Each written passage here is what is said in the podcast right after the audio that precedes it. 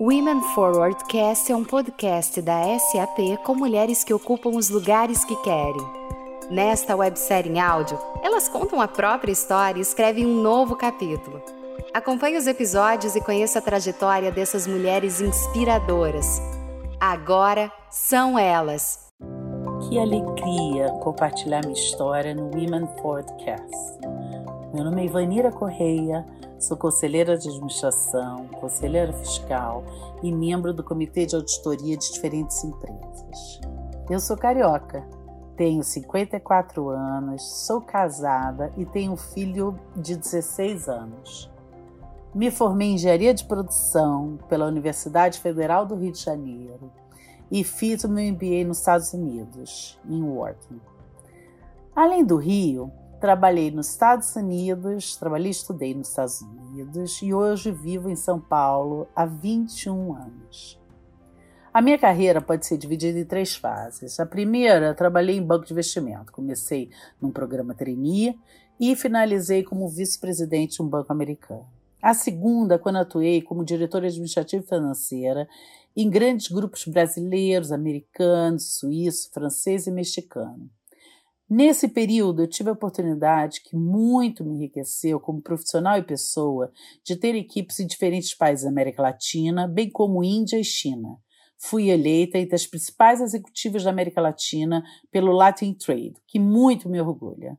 Nos últimos anos, venho me dedicando a conselhos de diferentes empresas. Há três anos, sou conselheira fiscal do Banco Bradesco.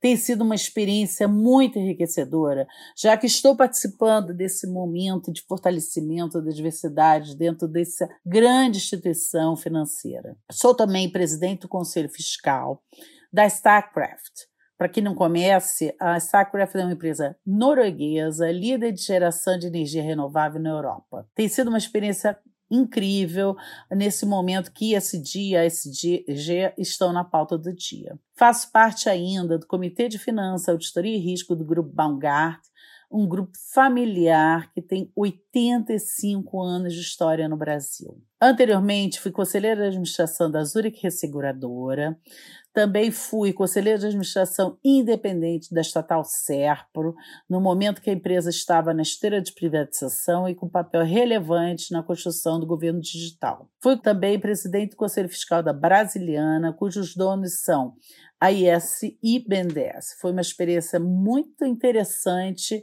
dado o momento do setor elétrico no Brasil. Como conselheira experiente que sou, acho interessante compartilhar com vocês um pouco da diversidade, da minha visão sobre a diversidade em conselhos, no Brasil e fora. Historicamente, a diversidade em conselhos de administração, tá, não só no Brasil como no mundo, tem sido muito baixa quando olhamos a diversidade da população. Isso é crítico, já que no conselho é onde se determina a estratégia da empresa, a escolha dos principais executivos, as iniciativas de ISD, ASG, ou seja, a proposta de valor da empresa e seu papel na sociedade na qual está inserida. Aliás, o G do ISD, ASG significa governança corporativa e boa governança necessariamente implica em maior uh, diversidade na gestão e entre os administradores. Nos últimos anos, se observa várias iniciativas no tocante ao aumento de diversidade de gênero nos conselhos, mas o resultado tem sido baixo, o ritmo tem sido de certa forma, lento. Nota-se avanço nos países que estabeleceram lei de cota. Na França, por exemplo, 10 anos após a implantação da lei de cotas, 45% das posições de conselho são ocupadas por mulheres. Mas é importante ressaltar que a, a França lidera esse ranking na Europa. Dentre as iniciativas de bolsas espalhadas no mundo, eu cito a da Nasdaq, que a partir do ano que vem, os conselhos de administração das empresas listadas terão que ter, no mínimo, uma mulher e uma pessoa que se identifique como minoria étnica e LGBT QIAY, que é muito interessante. De acordo com a pesquisa Brasil Board Index, considerando as empresas listadas na B3, as mulheres ocupam 14% das cadeiras e conselhos de administração no Brasil, o que é bem abaixo quando comparado ao percentual da Europa, da União Europeia, que na média é 30%, e nos Estados Unidos 25%. Para aumentar esse percentual no Brasil, existem diversas iniciativas, como o programa que eu fiz parte da primeira turma, o Programa Diversidade Conselho, promovido pelo IBGC, B3, International Finance uh, Corporation, UFC, uh, o Spencer, Spencer Stewart e Women Corporate Directors, o WCD, que já está na sua sexta edição. Aliás, eu participei desse programa e foi extremamente importante para a, a, minha trajetória enquanto conselheira de administração. Bom, no início desse ano, as cinco entidades que, promover, que promovem esse programa assinaram uma carta aberta ao mercado, que depois tive, teve a adesão de inúmeras outras uh, empresas, pedindo o aumento de diversidade de colegiados, justamente no período da troca de cadeiras nos conselhos de administração, mostrando o valor que a diversidade traz às empresas ao resultado das empresas. Eu passei, participei da divulgação dessa carta, inclusive eu fui entrevistada pelo Valor Invest, relatando a minha experiência como conselheira. Uma privilegiada, nasci numa família estruturada que me ajudou a seguir os meus sonhos. Eu estudei em um bom colégio, que foi fundamental para que eu pudesse ingressar no curso de engenharia de uma universidade federal, fazer MBA fora, numa das melhores escolas, e ter a carreira que eu almejava. E uh, como carioca, eu via de perto, sempre vi de perto o abismo existente com quem vivia nas comunidades. Isso me incomodava e, aliás, continua me incomodando profundamente. Assim, uh, na minha vida, sempre achei importante ajudar, principalmente as mulheres e meninas. Quando pequena, durante muitos anos, junto com a minha mãe, participei de diferentes projetos com as meninas das comunidades. E não poderia ser diferente na minha vida profissional. Como executiva financeira, coordenei o IBF Mulher. O IBF, para quem não sabe, é o Instituto Brasileiro de Executivos e Finanças, engloba grande parte dos executivos financeiros do Brasil e finanças ainda é uma área com baixa participação de mulheres. Por isso, da importância da iniciativa como o IBEF Mulher de ajudar mulheres a assumir posições de liderança financeira nas empresas. Como conselheira, se torna ainda mais importante a presença feminina para incentivar ações, programas que promovam o maior número de mulheres na gestão. Num mundo globalizado, que a maioria das indústrias estão no momento disruptivo, mesmo antes da pandemia, é fundamental para a existência das empresas ter pessoas que pensam diferente, fora da caixa. Ou seja, ter mulheres no conselho é, não é só importante quando pensamos como cidadãos, mas traz retorno às empresas. Eu sou associada a diferentes entidades que promovem uma maior participação de mulheres em conselho, como o WCD, Organização Mundial, que atua no aumento de diversidade nos conselhos de administração. No Brasil, o WCD está presente desde 2009 e tem tido um papel fundamental no aumento contingente de mulheres em conselho. Recentemente, inclusive, o WCD eh, iniciou um programa voltado a promover mulheres negras em conselho, uma pauta de suma importância. Outro grupo que eu faço parte é o Comitê 88, do grupo Mulheres do Brasil que também tem o intuito de promover participação de mulheres em conselhos. O nome do comitê, inclusive, expressa que, no momento da sua criação, levaria 80 anos para as mulheres conseguirem igualdade de gênero nos conselhos no Brasil. Aliás, esse número hoje é ainda maior. É preciso ter pressa para mudar esse quadro. Na minha vida, eu tive várias mulheres que me inspiraram, a começar pela minha avó, que, como concursada, fez parte do primeiro quadro de funcionários do IRB, Instituto de Resseguros do Brasil. Além disso, ela ajudou na estruturação da SUSEP, Superintendência de Seguros Privados. Somente para nos situarmos, estamos falando da década de 40. Uma mulher com três filhos que lutou para ter o seu espaço na sociedade, para ser ouvida. Essa mulher forte me mostrou que eu poderia ser o que eu quisesse e que o fato de ser mulher e mãe não me impediria de me realizar profissionalmente. Eu acho importante buscar inspiração não somente na sua área de atuação, mas também em outras áreas, em outros segmentos. Eu sempre me interessei em ler biografias de mulheres que se destacaram em suas profissões. Faz muito pouco tempo que a mulher passou a ter voz e existem inúmeros exemplos de mulheres vitoriosas em outros países e em áreas eminentemente masculinas. Saber, conhecer os caminhos percorridos por essas mulheres que te inspiram é fundamental para ajudar a você a traçar a sua trajetória. Na minha carreira, inúmeras foram as mulheres que me estenderam a mão nas empresas nas quais eu trabalhei. Não necessariamente essas mulheres eram minhas chefes, mas sim mulheres que eu admirava. A questão da maternidade é algo que não se deve minimizar nunca na carreira de uma profissional que almeja ocupar uma posição de liderança, o que torna ainda mais importante a referência de uma mulher que conseguiu conciliar os inúmeros papéis que a mulher tem numa sociedade como a nossa, não somente com relação à maternidade, mas também o papel que é dado à mulher de cuidar dos pais, dos pais do seu marido, ou seja, de cuidar da família. Naturalmente, o papel masculino não pode ser diminuído. Eu tive chefes homens que foram fundamentais para a minha formação, extremamente generosos em valorizar o melhor de mim, que no final se tornaram meus mentores. Bem, quando o assunto é remuneração de conselheiros, existem vários fóruns de discussão como IBGC, mas o fato é que existe uma disparidade enorme de remuneração entre os conselheiros, a começar pelo presidente, conselheiro independente, etc. A remuneração depende do faturamento da empresa, se é uma empresa fechada, se é uma empresa familiar com membros independentes ou não, se é uma empresa aberta e o segmento de listagem se é uma empresa estatal, de que setor, ou seja, são inúmeras variáveis que devem ser observadas quando se fala em remuneração de conselheiros de, de, administração. Além disso, existem empresas que, além do salário fixo, dão incentivo de curto e médio e longo prazo. E uh, depende também do estágio do ciclo de vida do negócio. Em linhas gerais, a composição da remuneração dos conselheiros, por exemplo, de uma startup, difere de uma empresa em crescimento, de uma empresa madura,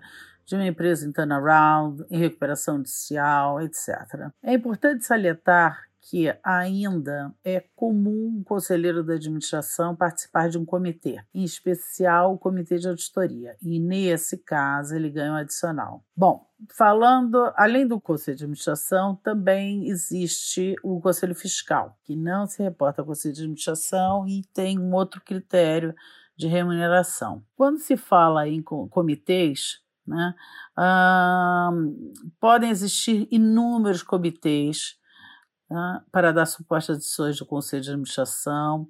E a remuneração dos seus membros, ou seja, dos membros do comitê, depende da relevância do comitê e a frequência de reuniões. Na minha experiência, tá, a disparidade eventual que existe na remuneração de um conselheiro homem para conselheiro mulher, nesse momento não é relevante. Eu volto ao ponto que o crítico é o baixo número de mulheres em conselho. Bom, para finalizar esse tema, esse assunto de remuneração, eu acho que é importante salientar que no Brasil que a transparência das informações sobre remuneração de conselheiros é ainda muito baixa. Então, enfim, é, é realmente difícil você uh, auferir com acuracidade qualquer disparidade que porventura venha a ocorrer. Bem, quando eu analiso a minha trajetória profissional, né? O que mais me orgulha foi uh, eu ter sido a primeira mulher em diferentes posições de liderança.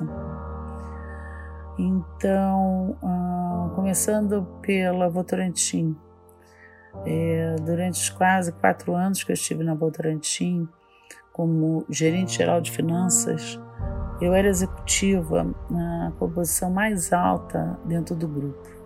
Na Penske, eu fui a primeira mulher CFO do grupo Penske nos diferentes países nos quais a Penske uh, tem presença. Na Zurich, eu fui a primeira CFO do grupo Zurich Seguradora no Brasil. No Bradesco, eu fui a primeira conselheira fiscal. Bom, esses são alguns exemplos de posições né, que eu assumi como, como sendo a primeira mulher na posição. E uh, eu acredito que eu tenha uh, facilitado, que eu tenha aberto uh, a porta para mulheres nas futuras gerações, para essas posições. Além disso, durante a minha trajetória, eu sempre incentivei iniciativas que fomentassem uma maior participação uh, das mulheres, inclusive em posições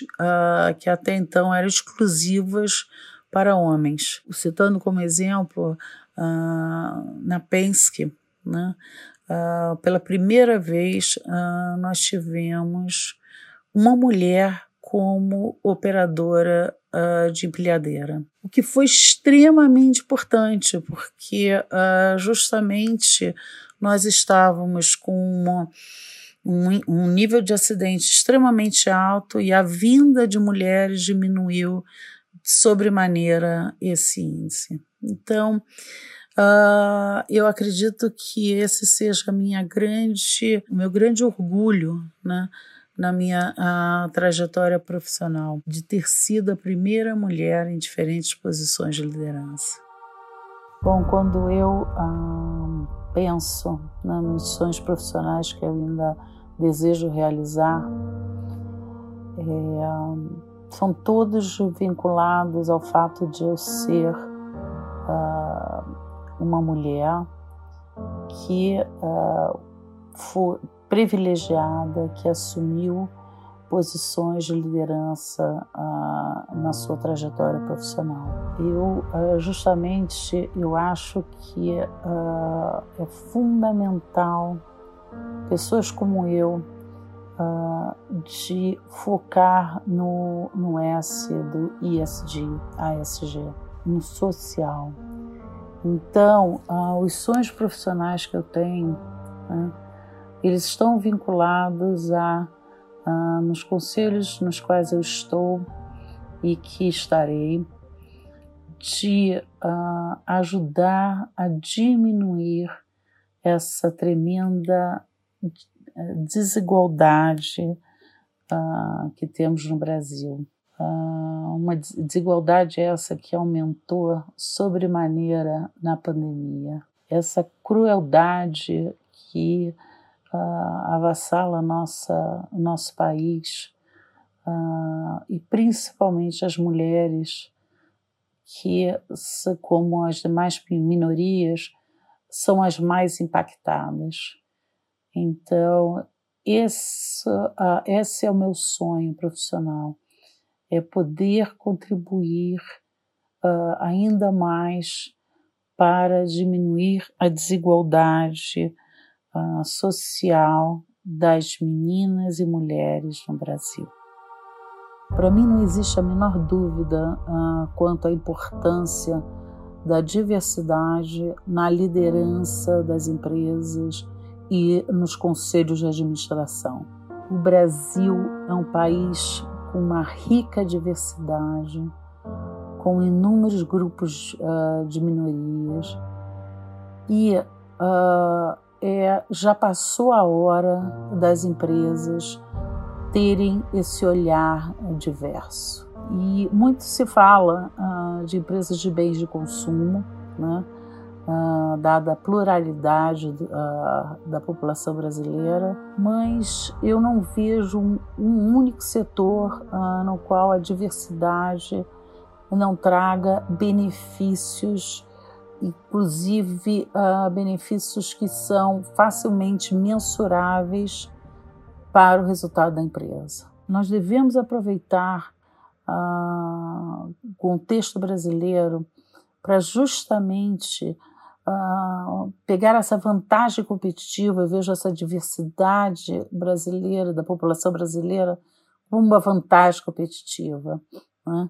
E as empresas precisam uh, olhar o valor dessa diversidade, que não tem a menor dúvida que uh, vai tornar as empresas brasileiras mais competitivas no cenário global. Né? Uh, vai tornar o país uh, mais justo e, enfim, aumentar a riqueza do país. Então, eu não tenho a menor dúvida uh, quão importante é promover a diversidade nos conselhos de administração no Brasil. Foi um prazer estar com vocês uh, nesse espaço. Para finalizar, eu gostaria de compartilhar com vocês a minha visão no tocante ao futuro da governança corporativa nas empresas no Brasil. Eu acredito que ainda tenhamos um longo caminho a percorrer, mas eu estou otimista no tocante à equidade de gênero nos conselhos de administração. Eu acredito que num curto espaço de tempo tenhamos mais mulheres conselheiras e uh, isso gerará um efeito cascata, propiciando que mais mulheres alcancem posições de liderança nas empresas no Brasil.